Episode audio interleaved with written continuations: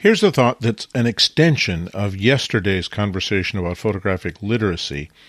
This time I want to talk about photographic literacy and media because I think there's a weird thing happening out there in the world right now. And that is that photographic literacy, to some degree, is being defined differently for different generations. For my generation, that grew up in photography in the 1970s, 80s, and 90s, for example, who were the great photographers? Well, there were obvious answers like Ansel Adams and Henri Cartier-Bresson and Sebastião Salgado, etc. But a lot of those people I learned about because of books.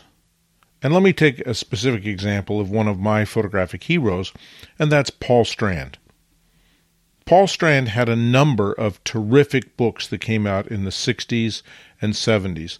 My favorite might be Tir a'Mhurain, could possibly be Un Paese. They're both magnificent books. But I learned about Paul Strand and became photographically literate about Paul Strand and his approach to photography and portrait of a place, as I tend to call it. I learned about Paul Strand because of books. But books aren't the same thing that they were back then. Today's books are very small press runs, usually much more difficult to find because of the demise of so many bookstores, both independent bookstores and even big bookstores like Borders.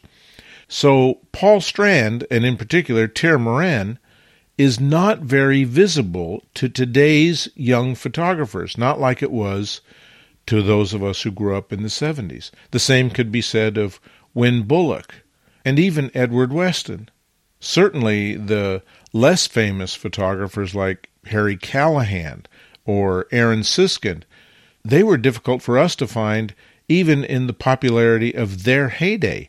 Today, they're almost invisible because there are no books that are recently being published and that are available and that people know about. The only books that are around are the old books in the used bookstores or at places like AbeBooks.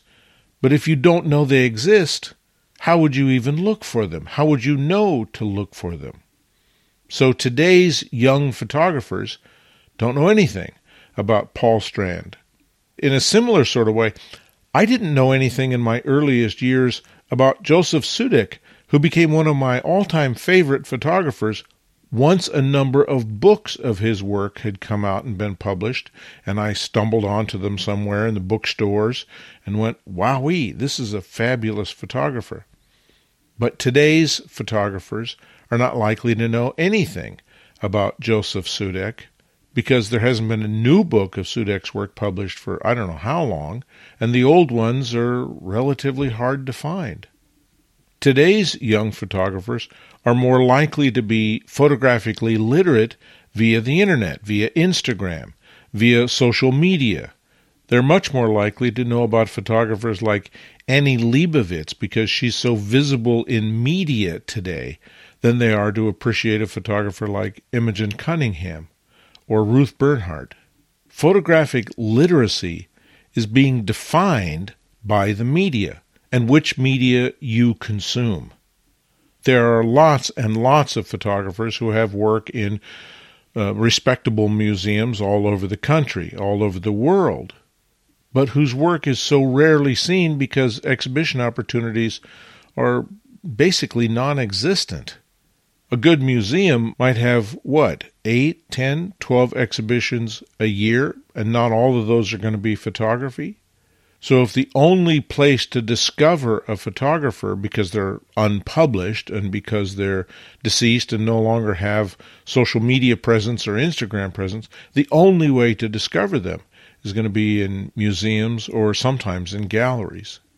So, depending on the media that you consume, photographic literacy is defined differently by different individuals and different kinds of photography, different styles of photography. And that may be one of the biggest restrictions that we have about learning about those who have gone before us.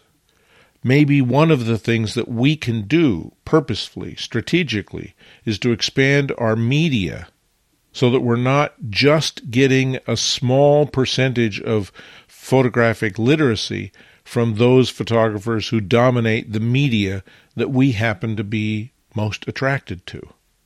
If you're a photographer who primarily finds out what's going on in the world of photography by social media or Instagram, maybe it's worth a trip to a library or a used bookstore or a museum. Conversely, if you're like me and you know a lot of photography from books, maybe it's worth the time to spend a little more time becoming familiar with the contemporary work that we don't find in book publications or important museums. I guess what I'm proposing in this thought is perhaps there's no such thing as photographic literacy that is independent of media.